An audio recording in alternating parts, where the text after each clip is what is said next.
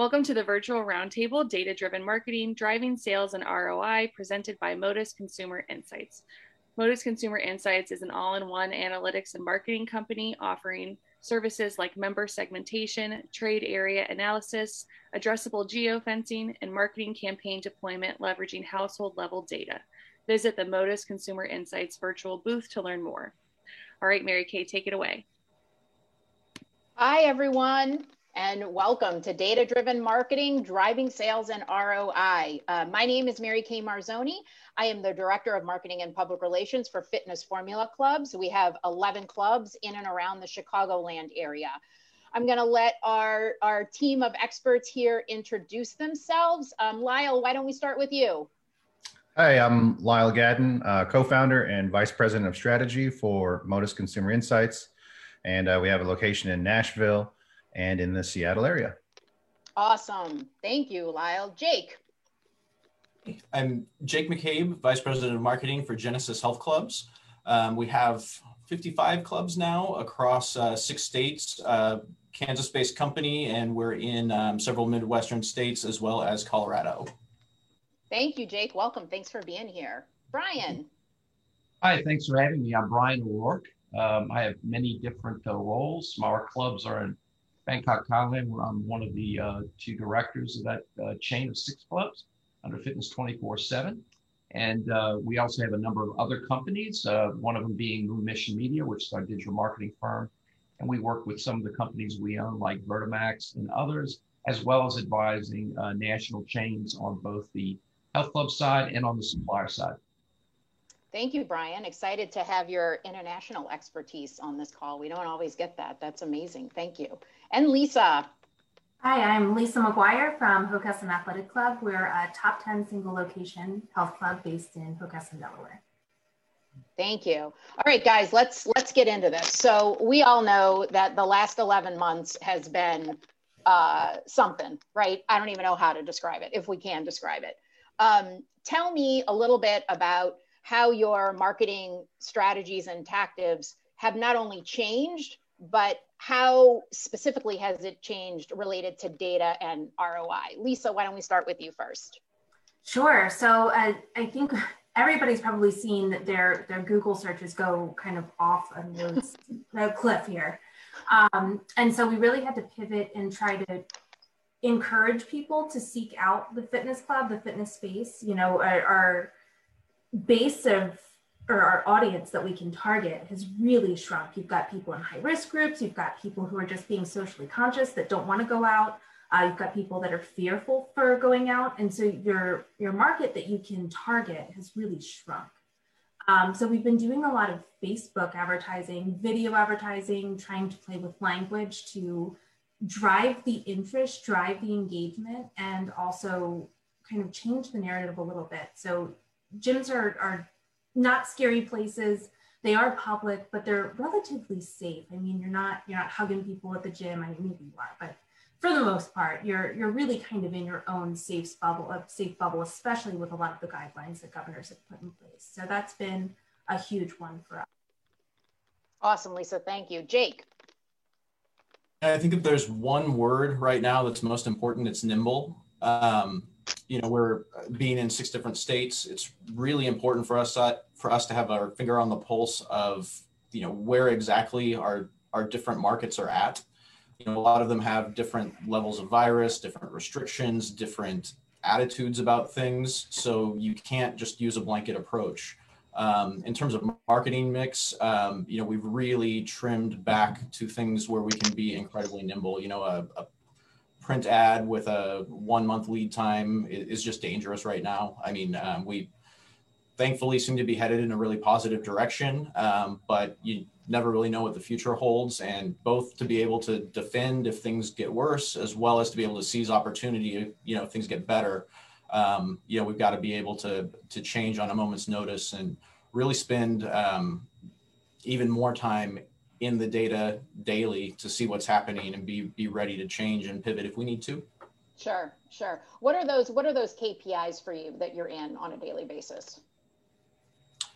Um, You know, uh, kind of the typical ones you'll, t- you know, we always look at cost per lead, cost per acquisition, engagement. Um, mm-hmm. I would say that there's much more of a focus on usage right now and, sure. and using that as kind of a metric to see what's happening in a particular club or market and how they're reacting, you know, compared to, to other clubs and other markets. Um, but but really, you know, if, if if we can get that usage number back, you know, so many good things flow from that. Absolutely. And I should say that to you guys. I, I know for us, we're looking at all kinds of usage. It doesn't necessarily have to be marketing, it can be members on freeze, active members, daily check ins. All of that data drives our decision making for sure. So we can talk about all kinds of data here. It doesn't necessarily have to be marketing because it's data that you're looking at to make your marketing decisions, right? Yeah. Um, Brian, how about you? How is it? How is it in Thailand? Well, in Thailand and in the the uh, clubs and uh, organizations we're involved in in the U.S. I mean, the difference in Thailand is we've had two closures. They haven't been, you know, too long. The initial one in the spring was longer, and then more recently, okay. weeks. So, and Thailand hasn't had the level of infection that uh, other areas of the world have. So, knock on wood. Uh, so it's not been as bad, but the commonality of, of strategies that we've seen in all of our businesses content, content, content, uh, and better content, uh, podcasts, video, imagery, um, and making sure that content is relevant to the user bases, uh, depending on the various markets or businesses we're in. And then evaluating using data the performance of that content to, to see, you know, is it resonating or not? Um, and the key right now is, and I, I, would I would say this in general on data, you got to be careful with quant marketing um, and ROI when you talk about it because there's a near term conversion cycle and then there's brand. And in all of our businesses, we, we play by an 80 20 rule. We only promote about 20% of our spend, everything else is brand. Um, and as hard as it is, it's very difficult today to be long term like that because there's a lot of economic pressure out there on folks. Yeah, to make it more direct. Yeah. yeah. But you know, I really believe that in the U.S. in the coming months, there's going to be a lot of orphan members coming back into the market, and they're going to be the ones that make it through and have spent time on brand are really going to be in a position to make a lot of hay while the sun shines. So uh, yeah, yeah, think long term. As hard as it is, think long term. Yeah, and I'd love to come back to that in some later conversation because I just think it's so hard to measure brand and it's so hard to measure content and look at that effectiveness. So we should we should come back to that. Um, Lyle, anything to add as a um, as a as a vendor on this? Yeah, and I think I think the experience of operating clubs over 20 years, and now on on the marketing side um, and and data analytics, I think as Brian alluded to, brand is so important, especially with consumer confidence that we're going to have to rebuild over time. And he hit the nail right on the head. And looking at the metrics of usage and the other data points they're all going to be incredibly important. I think at the end of the day, it's understanding who, which particular segment groups, and this is what we've been doing is, well, what segment groups are coming back? And what is the message? Because uh, I think we all agree context is going to be important to your content. Yeah. And, and for us, it's been a, a, a drive to look at household level data based on data points of visits, of cancellations, and ingest all of those data sets and say, okay, here's the trends, right? It's for all of us and listening and on this call, it's about pattern recognition and how do we get ahead of it. And so, so data analysis, um, incredibly important. And the delivery of content within a context is going to be uh, vital. Very good point. Excellent. So let's talk about specific examples. Like what data and metrics are important for marketers to look at to ensure ROI, right? Brian, you you hit the nail on the head that ROI is a is a slippery slope. So let's let's let's talk about that and what data and metrics do you look at to ensure that ROI? Yes, I mean, and and so for the audience, there's going to be a great degree of variation between what people are maybe evaluating. So I don't want to get too obscure. Um, if that makes sense. Um, yeah. You know, on the on the base of it, you know, what this is is competition for attention, and basically you use the fundamental metrics around traffic to site, you know, uh, you know, impressions, all the basic top end um, kind of data. Uh, and again, to Lyle's point in context, um, because you know what that is, uh, you have your existing state, and then you have where you're going to want to go. You have to do some research around how that needs to look. But when you're looking at that, then of course you look at you know what is your level of engagement and conversion off of that effort across a broad spectrum of data uh, of digital platforms, given the content you're uh, producing, um, and then and your website, et cetera, and then looking at your lifetime value of customer by segment, and then what what your conversion is off of that. As the as we all know, those are the fundamental things. Now, you can get far more obscure depending on how and what systems you adopt to look at this. Um, and you know that's everything by looking at conversion by page on your site. That's everything by looking at pieces of content and how they convert. You can look at campaigns and you know how you organize those efforts and looking at hey, this is the effort, this is what we converted in, this is the dollars that we that we need. Um, but it can be far more complicated than that. In all of our businesses, uh, we have a, a, basically an analytical tool, and we use several of them. And then we use a Google Sheet where every week and month we're tracking variables that cover 65 different categories. Sure. And we see how those are trending over time. Uh, because as you know, you can look at one week or one month, and if you're not looking at it over a period of time with seasonality, you can really uh, lead yourself down a, a, path that's not necessarily productive to evaluate. Right, so, um, right, right. that's answering your question enough. I can. No, I think it is. No, I think it is. And Lisa, I was uh, your whole Google search um, uh, comment right off the bat is very similar to what uh, we're experiencing here as well. And so that's an important point, and I liked that you started to go into what you're doing about that. So maybe elaborate on that a little bit for us. Sure, sure. So no, uh, Brian's absolutely right. There, there's so many metrics. It's really easy to kind of get into a rabbit hole. And then two, I mean, as working in the club, we're constantly putting out fires. So a lot of times it really is good to have outside help from an agency because if you're if you're running a marketing department and trying to look at all those metrics, it can be distracting, overwhelming, and, and maybe you don't always get the best end result. Um, we do we do manage ours in house, and kind of at the campaign level, a little bit higher up. Um, Lyle made a really good point about measuring who's coming in and who's doing it. So we're a multi-service club.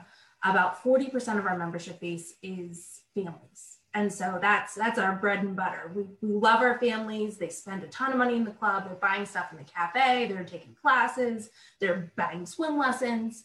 And uh, our our current guidelines, we can't have childcare. We can't have our kids' needs. We can't. And so it was kind of like, oh my gosh, what do we do? So like now, now we've got no Google AdWords. We've got no families that we can market to because they can't come in because they can't use the childcare.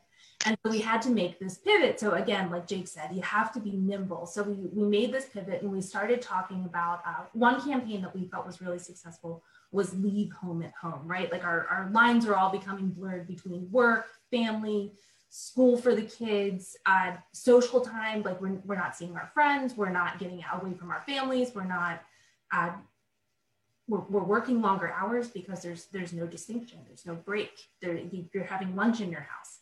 Um, and so we started to market to these these professionals that are working at home, like leave home at home, come come take a break, have your spouse watch the kids, just leave it at home, come take a break, come to the gym. It's safe, do something socially distanced. Don't take a class if you're scared. Hop on the treadmill. We've got everything spaced apart.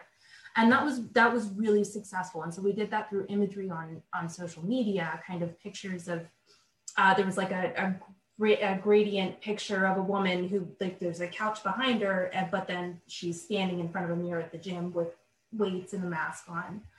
Um, I, have seen a lot of mixed messaging on whether or not to use masks in social media. I've, I've read and heard that it drives the cost up. Um, but for our organic posts, I will say that those do seem to be getting a lot better engagement just because it, it seems to make people feel a little safer. And it, you know, Love yeah, there's it's a weird line there, right? Like everybody wants to get to the point where there's not masks, but if you start showing not masks, then people who are at the club are like, "Wait, wait, wait. Are you guys mm-hmm. are you guys not going to require masks?" It's a it's a it's a it's a slippery it's a slippery slope. But to go back to your leave home at home campaign, what did you see in that data? And did you see a spike and were you able to successfully um, change the mix at the club to bring in more revenue? So yes, we um, we've been pretty steady, steadily bringing in new single memberships and couple memberships. That's Not as many seniors as, as we'd like, but that campaign was our most successful in the last eight months in driving leads. Um, and honestly, the close rate was about the same. No, no change in close rate, but it was sure. more leads, so more memberships. So yeah, absolutely, absolutely. Jake, what are you looking at um, to ensure ROI? You know, I think it's it's key to really focus on attribution. Um, you know, make sure you've got as close to an apples to apples attribution model as possible between various different platforms and channels. Um, sure. You know, the basics, just the, the bread and butter. I mean, every single day you're in Google Ads, you're in Facebook Ads Manager, and you're in Google Analytics, and maybe not quite as frequently, but you're in uh, Google Search Console you know very frequently. I think for for any any marketer out there i mean that's that's kind of the bread and butter. Um, whether you're working with an agency or not um, you know it's a useful useful tool to hold the agency accountable to being in the actual data that you see. Um, so really you know once you get established a good attribution model then watching that flow through your crm and then seeing you know what sort of uh, return you're getting are your different campaigns you know some converting better than others. And i think we're you know in this industry especially where we see a lot of, of difficulty is um, getting a good understanding from you know that kind of uh, platform side the the googles and facebooks into our crm understanding you know the impact of re-engaged leads and being able to get good attribution so that we're following those people from from kind of birth to membership Right. So and do you do first attribution? Are you last attribution? How do you, what's your model like? Um, it's, it's first typically, but we yeah. try to get as much insight as we possibly can on the, the multi-point attribution. Yeah, um, the indirect stuff. Yeah. Move towards more of a multi, multi-touch attribution over time. Sure. Sure, sure. And it's funny. I think we should stop for a second. Everything we're talking about here is digital, right? Like Jake, I think you said, or somebody said, like a print ad with a four week lead time is like not right now, right? Is anybody doing TV? And TV is so hard to measure sometimes, radio. Um, I mean, it just sounds like digital is just easier to to measure, right? Easier or harder, but the numbers are there, right? It just depends on how you read them to your point and making sure you're looking at at apples to apples. I always get really confused, right? Because a conversion in AdWord in Google Ads might be different than a conversion in Facebook or Twitter or Instagram, right? And so it's just that's a full-time job in and of itself trying to figure out what you're talking about and making sure you're reporting on the right things to make your decisions right yeah. and a lot of attribution by the way jake is not real like we really have to know because Google will attribute Facebook, and they're really kind of fibbing. Like it's it's a challenge to know, uh, right, Jake? Right? oh, of course, yeah. Okay. Yeah, yeah, yeah. You got to vet. You got to vet it. Gotta you, vet. You, you, you got to vet it. Um, Lyle, anything you want to add to that before we move on? Yeah, I, I think everyone's pretty much hit some consistent themes. At the end of the day, the KPIs, you know, we're fortunate enough to work with uh, a lot of enterprise clients throughout the US and also outside of the fitness industry. And the consistent message that's there is always going to be contextual content to the right audience. And also, is there pattern recognition from a segmentation standpoint where you can see trends? And when we're looking at intake of prospects or members, as we all know, gym owners being uh, operator owner myself in previous career conversions. Are we going to get the eft up? That's the name. That's the game. It leads to conversions. And and i think the, the main thing that we look at and i think brian would agree i think we would all agree it's how where is the segmentation and the audience that you're going to find on the front end and how do you compare it upon intake and conversion and close? And so for for us it's been really valuable to to look at household level targets and then compare to the close. And so we can at least get some attribution from a matchback standpoint. Uh, and then also understanding that within the flow of the member experience, we have to work with clients and be on our P's and Q's that intake is clean. Sure. Member experience is clean. Right. Because that's where we're also going to get the data. That's right. It it's it's an all out team effort. Our all of our colleagues in the industry, we all have to be on point because we have to build consumer confidence. And a result of that is also going to be able to collect clean data for Yeah, comparison. garbage in, garbage in, garbage out. Like, That's it. So I, I, I think uh, that's the main thing is the KPIs we're seeing are tried and true conversions, leads, but with data, we're able to look at targets on the front end, at least for how we do things compared to uh, campaign execution. So right. so Lyle, I'm gonna I'm gonna start with you on the next thing. I'm I'm fascinated by the by, by the top the context versus content, and maybe get into some nitty gritty specific example for me, right? Sure. Like talk about talk about maybe a specific example where context didn't match content and how you were able to pivot and and make it right. I think a concrete example might uh, might help the audience here. yeah, and I I- I think uh, uh, Lisa brought up a really good point with with specific restrictions in different areas that limits the type of groups that can come in. So uh, at least within uh, our framework, we establish context by looking at um, uh, actual sales data and ingesting that. like We all do. Yeah. But then how we deploy that is looking at segmentation analysis at a household level of that data. And we like to use the Experian Mosaic segmentation definition. And so for us, we get that. We look at the household level data. And what's beautiful about those sets of definitions that we filter our workflows through is that there are uh, lifestyle behavior, there are digital footprints that they leave. And there are different nuances within each segmentation. And there's 19 groups and 71 subtypes. Well, what we do is we compare the different subtypes that over index for your brand. But uh, Brian brought up a really great point, and we're all experiencing not only seasonality, but this thing that we're in, you know, this COVID season. I hate to say that, but Right. it's understanding at a household level these attributions of this audience and these could right art is subjective i think we could all agree. We all i, I was also a designer and i want my artwork to work because i made it. But when we get data that says wow based on restrictions or based on whatever environmental situation that's going on right now here's the adjustments you have to make.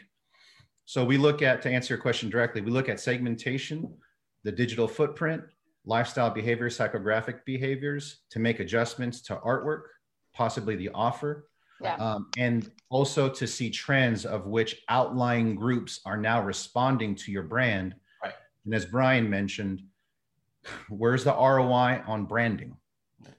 Uh, and but you have to get out ahead because new segments are entering and engaging with your your brand and we're seeing this in all industries we work with.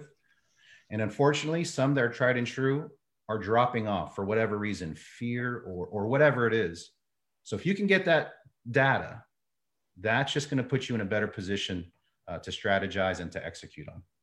So that brings up an interesting point, and maybe Brian, you can talk to this, and and Lisa and Jake, you can add to it. I, I'm sure there's a lot of people listening that their marketing budgets have gone like this, right? So you start talking about brand and direct, and you're like, oh my gosh, like I'm just trying to make it to next month, right? So I, you were talking about a lot of we're talking about a lot of big stuff here, but Brian, try to try to cement it for for for people here, right? Like how how can you do this on a limited budget and what's your best advice to someone who's just starting to do that or just starting to like open up their their view to looking long term and looking to that you know to that brand positioning as we try to come out of this Yeah, I don't want to be cavalier because I think in, in there are Right. certain people out there in this audience that are gonna, you know, I don't want to, uh, uh, you know, be cavalier in responding to it, but the the disciplines are the same. I mean, it comes down to you know first your financial model, you know, and and where you know where do you sit um because you have to make a budget um, and then you have to know the business case you know i mean depending on where you are how many new customers do you need to attract you know? Yeah but that's all data right? That's right. all super good. Right. like if you're looking for a place to start stuff, right. Right. like basic stuff. And then yeah. the point of psychographics and we've done this in the base case. We do an analysis you know we've used PRIZM we've used other tools to identify households in drive time markets and look at com- competition and go, hey, what's the available market? And, and, you look at by your cohorts, by your personas, who's your com- competition? And by the way, you can use tools like Ubersuggests and others to go in and see what those comp- competitors are drawing in from, from there. And then you, you come to a place where, hey, if I've got to add a net of 150 members, okay, given the marketplace, who are those people? need who do they need to be given what I deliver compared to my competition? Where's my sweet spot? And to your point, you're creating personalized content It's targeting those people to, to create inbound attention. And that, that's the first way you take whatever money you can and you prioritize the lowest hanging fruit. And, and I think it kind of dovetails with what Lyle was saying and other people commenting you have to have a basic strategy and you have to define it. You know, some people are going to be in a rougher spot than others, but it really comes down to that. And the backdrop being, hey, what's your lifetime value customer? What's your cost of acquisition to execute that? How many members do I need to add to reach the goal we need? And then you start executing on that and you're monitoring it through the back end to see what do we need to tweak? What do we, is this, is this flying through? Also realizing there's a buying cycle depending on seasonality, competition, all these things. It's not like, and this is a common challenge when you're in any situation is having enough patience because when you yeah. flip this thing on, it's not like all of a sudden you're going to start seeing immediate results. It's really yeah. what you do after you're launching the strategy to learn to constantly tweak that strategy to watch those things improve over time. I hope that answered your question. It does. It does. And it basically is what gets measured gets done, right? Like, so that's where if you're looking to start uh, looking at your data, you, you have to have a goal, you have to have a starting point, and then you build from there. And as you guys explained, it can get it can get exponentially more intricate and um, as you start to look at the numbers. Um, yeah.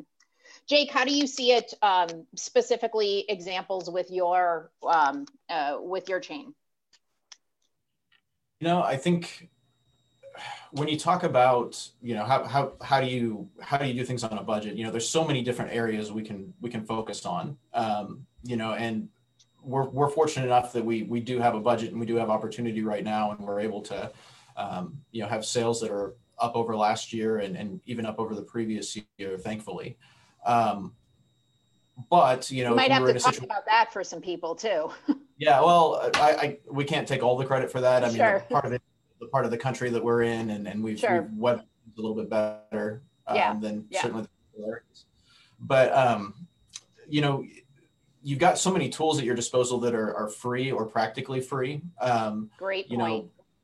Know, everything we talked about earlier google analytics google search console anyone can get into there. Um, seo is is really a matter of learning and it's free and it's it's spending time with it. Is very time consuming but if you don't have a budget right now and you're saying hey i'm a marketing director sitting here figuring out where i can have impact um, you can set yourself up for the future right now by learning and implementing as much as possible through seo you know we have email marketing that you can spend so much time learning about what works and what doesn't work a b testing um, so many tools at our disposal. And it's it's almost uh, you know kind of a conundrum. You know when you do have the budget sometimes you can't spend as much time on those kind of free or low cost channels.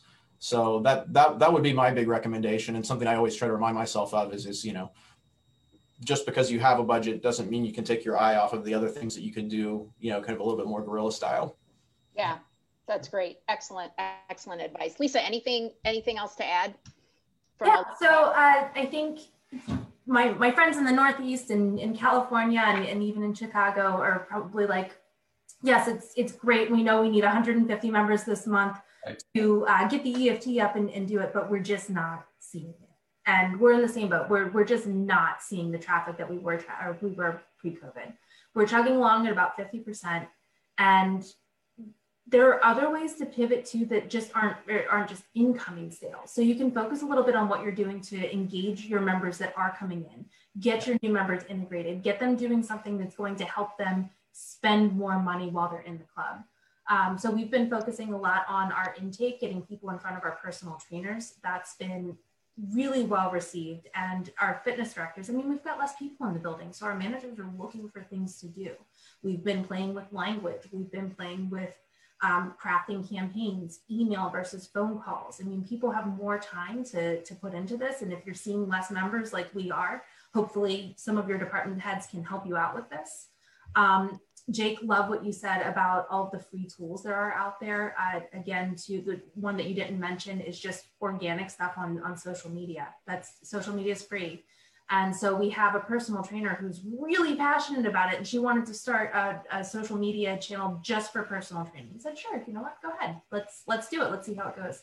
It's been going really well. She's doing a lot of real-time stuff, getting the members engaged with her. And so all, all of those people are seeing it on, on their feed. Because I think sometimes at a corporate level or even at a club level, you don't get that one-to-one engagement that social media is really intended for. So if you can get your staff members on board too and just kind of have guidelines and, and make sure nothing crazy is getting posted um, but i think that's a really great tool so I, my my my two cents would just be um, kind of look at those non-dues revenue things and uh, we actually we have a, an advertising department too. And so i think one thing that's really neat about our businesses is like our people that are coming to the club obviously are not scared to be out and about. These are the customers that other businesses in your community are looking to reach. And so if you can create some partnerships with those businesses you might be able to leverage a little income from them too to get in front of your members uh, that could be through email maybe you send out a coupon from a local business maybe you put their ads if you have digital tvs put them up on your tvs that's what we do um, if you have a blog, throw an ad from them on your blog and you can you can charge for that. And it's a win-win for everybody. It creates a community partnership and a revenue stream for you. For sure. We've had businesses pre COVID who would never have talked to us in a million years that all of a sudden now are like, yeah, let's do something. It's like, oh, okay. Yeah, let's let's do it. like, if I add something too. Absolutely. Absolutely. Having um, operational experience and and being in the clubs and and selling memberships to now being on this side, you know, buying marketing and now pitching analytics and marketing. Sure. You, you bring up a really good point, especially with contracting marketing budgets. And what we're seeing consistently and where we have these strategy discussions with clients is is you know what you can do right now is when we come out of this, we hope there's budget to execute on but that marketing dollar is going to expose what you did while you had this opportunity to match your promise to the member experience. And how is that going right now? And a big push where we've had clients that contract because of the real situation that we're in is we're saying, look, take this opportunity. You have to perfect your member experience because we all know, Brian, we, we know this brand evaluation happens at all phases because clients can now pull content in a moment. Even if they're happy with their personal trainer, it does they'll pull content. So what are you doing right now? Like Lisa and Jake said, on these free platforms. If you Google, I, th- I think I, an implement with suspension straps and how to use the exercise, is your brand the one showing how to do the exercise? Or I promise you, most people on on on this call it's another brand that's showing them how to do a row or how to stretch well that takes 30 seconds you look at the payroll that's worth it it's free you can upload it you can f- use the free platforms to to leverage that with specific seo all that's free except it costs you time it's it's too important because we have we all have friends that we're on the phone with that's it's gut wrenching to have these conversations. Sure. So it's take again to underscore what what Lisa and, and Jake said. Take these free platforms and match what uh, customers can pull, and get content out there that really solidifies the member experience. And then when you do have the dollars, what the promise you give out in the in the public, it's going to match your online presence and your in club presence, and and that won't cost you anything except time. Right, it's true. It's true. We had a saying that marketing tells the story, sales sells the story, and operations delivers the story. Right. So you got to go. What you're saying at the top has to be happening at the club level because you will be exposed like that quickly. And we, as an industry and as an operator, we skated by. We skated by by putting out an ad, a closeout, a holdover, and and they would buy despite the member experience not matching the promo because the promo is strong enough. Now these consumers, their confidence is shaken. We all, as an industry, we got to band together. We got to say, let's up the member experience. It's got to match what we promise. It has to. Yeah. Right. It just it just has yeah. to for the survival of all of us. So yeah. Yeah. And then, you know, as this is a data driven marketing segment, how do you measure that? Right? How do you how do you Brian, how do we how well, do we do it? what do we what do we see? Is, yeah, Google reviews. I mean, you yeah. know, Google reviews. I mean, I tell yeah. you, man, in, in a number of our businesses, we have tactics to gain positive testimonials on Google reviews. That's cheap. You know, like even Google My Business for crying out loud. I mean, that's a for a lot of single club or smaller club operators, and I see many of them not really leveraging the power of Google My Business. I mean, you can share a lot of content, and most search for gyms near me, it's going to offer up that content right there. And if you do a good job, that's a great example of a free platform. But testimonials is one we're very focused on. We do a number of tactics to get that done. Obviously, in the long run, you want that to be very, and you hope it's legitimate and, and uh, real. That's where you're lining up delivery of, uh, of experience where people are very thrilled to give a positive uh, testimonial. But testimonials yeah. are a great one, and we measure those. Sure, sure, absolutely. Now, another absolutely. thing on engagement that's free, as uh, was mentioned uh, by Lisa, is when you talk about engagement, anytime a member makes a comment on any platform, the brand should be giving them love for that. Uh, that's a that's free. It takes time but and that's something again a lot of brands don't spend enough time on engagement where they're just giving love and thanks to everyone that's participating in the community it ups the uh, uh, the uh, algorithms as well as far as serving up the organic content so.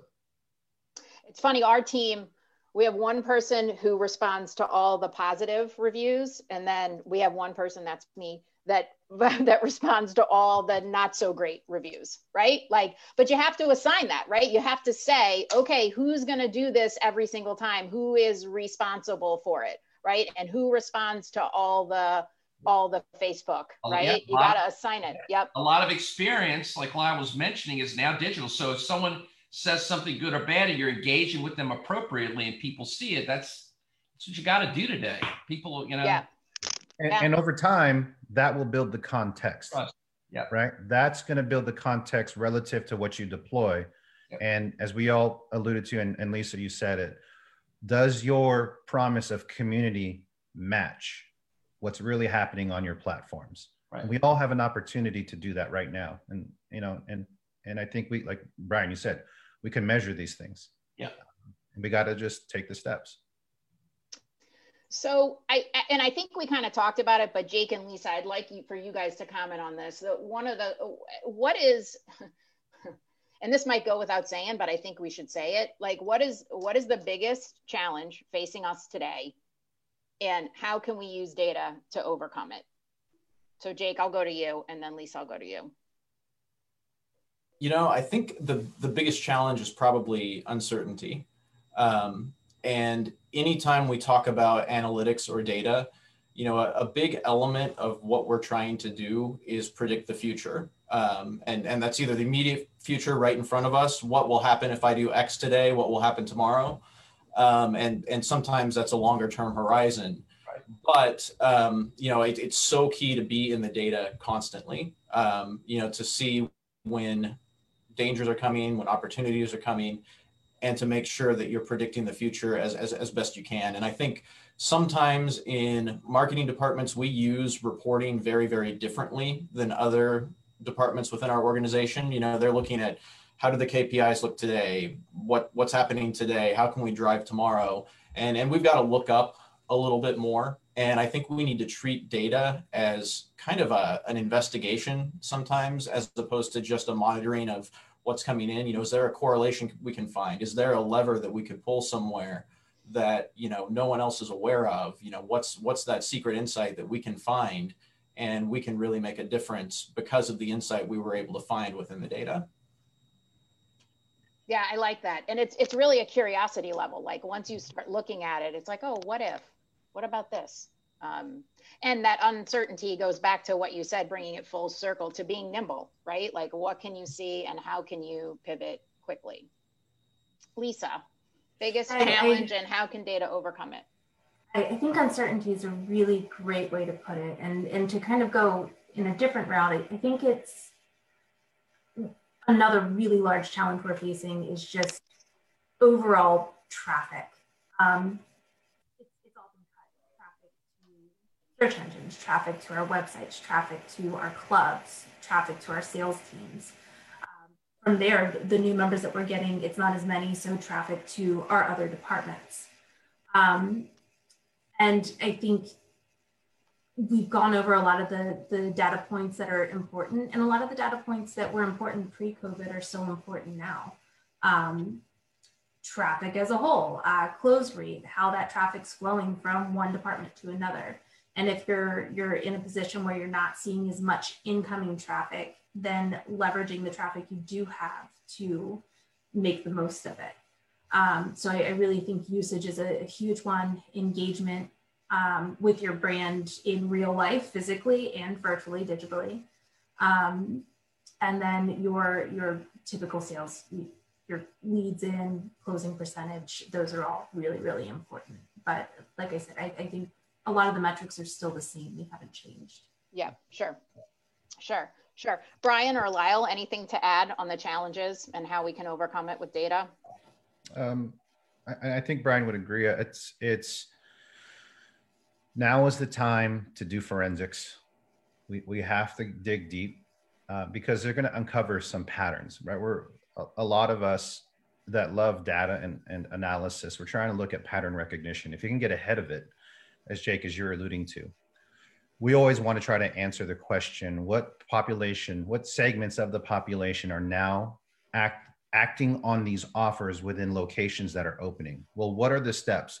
At the very least, things you can do for free from a data standpoint to overcome challenges of traffic and to identify opportunities. Are you looking at the very least a basic demographic study of those who have joined in the last 30 60 90 even if it's just age gender zip code at the very least you can do that for free.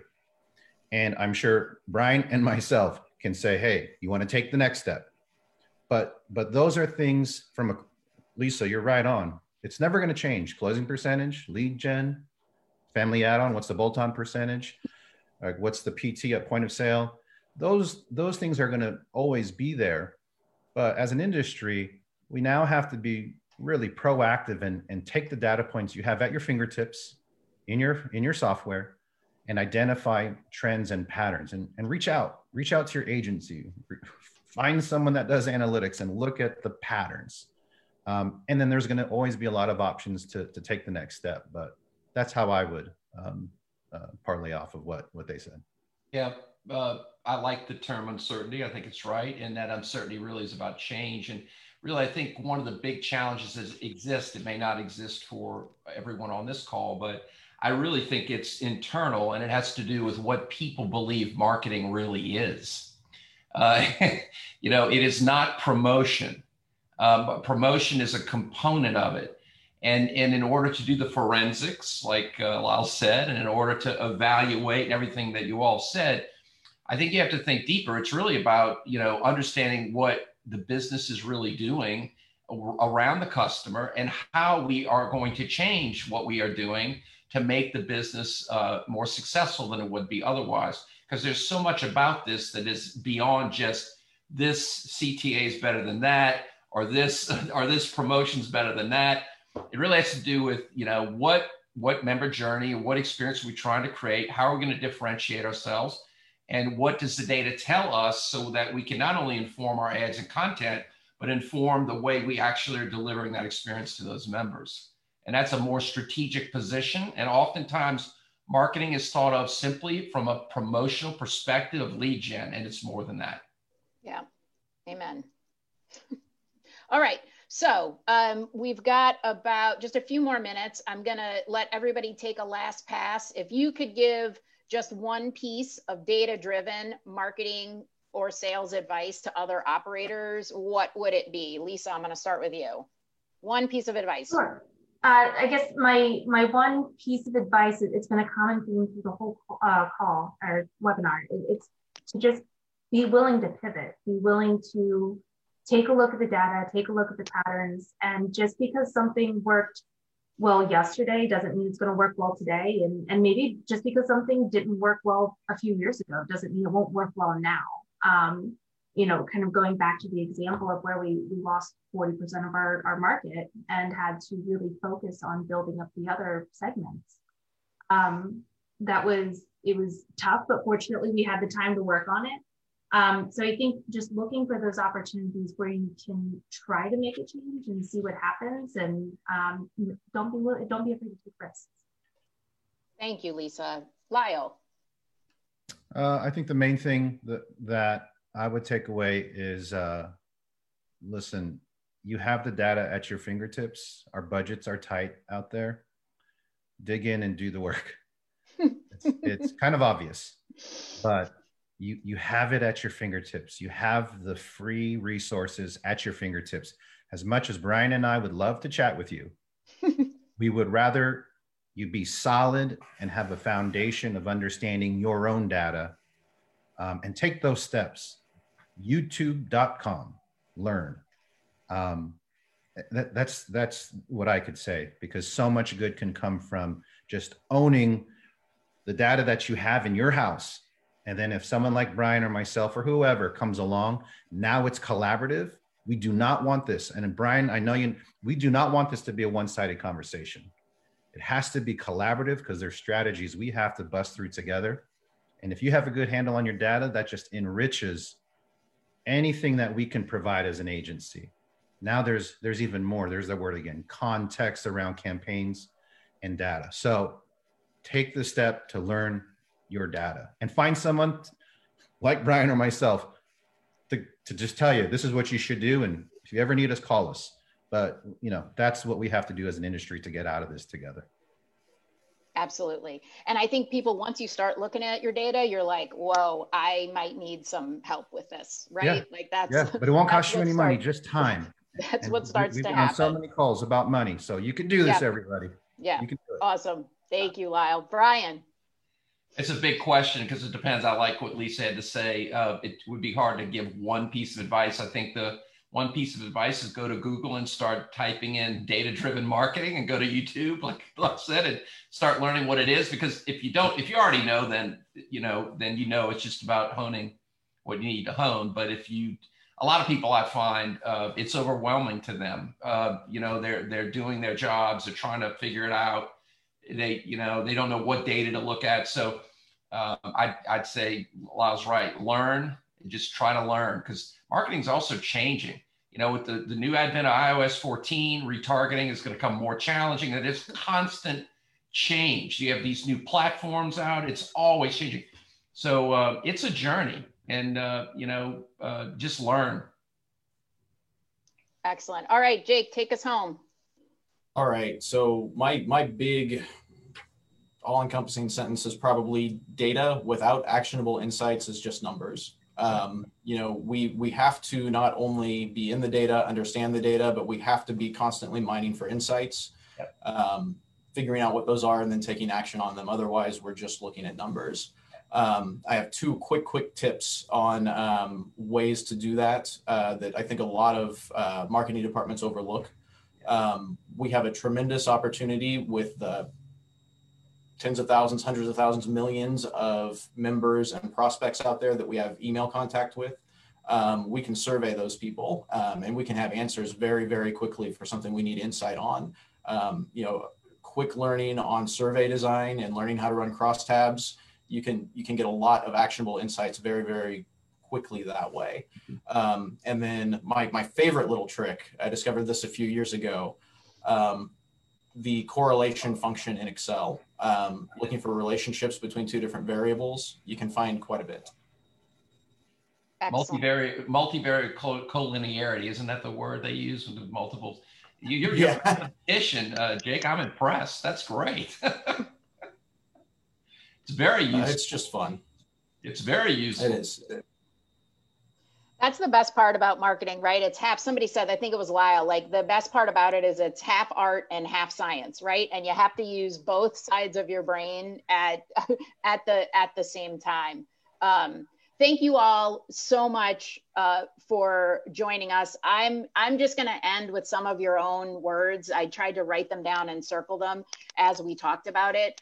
Uh, nimble, context versus content, um, attribution, digital, uncertainty, traffic, driving ancillary, Google reviews, um, budget versus your business case, and recognizing patterns. Um, and Jake, say your say your last line again because I think you deserve all the credit for your data versus numbers.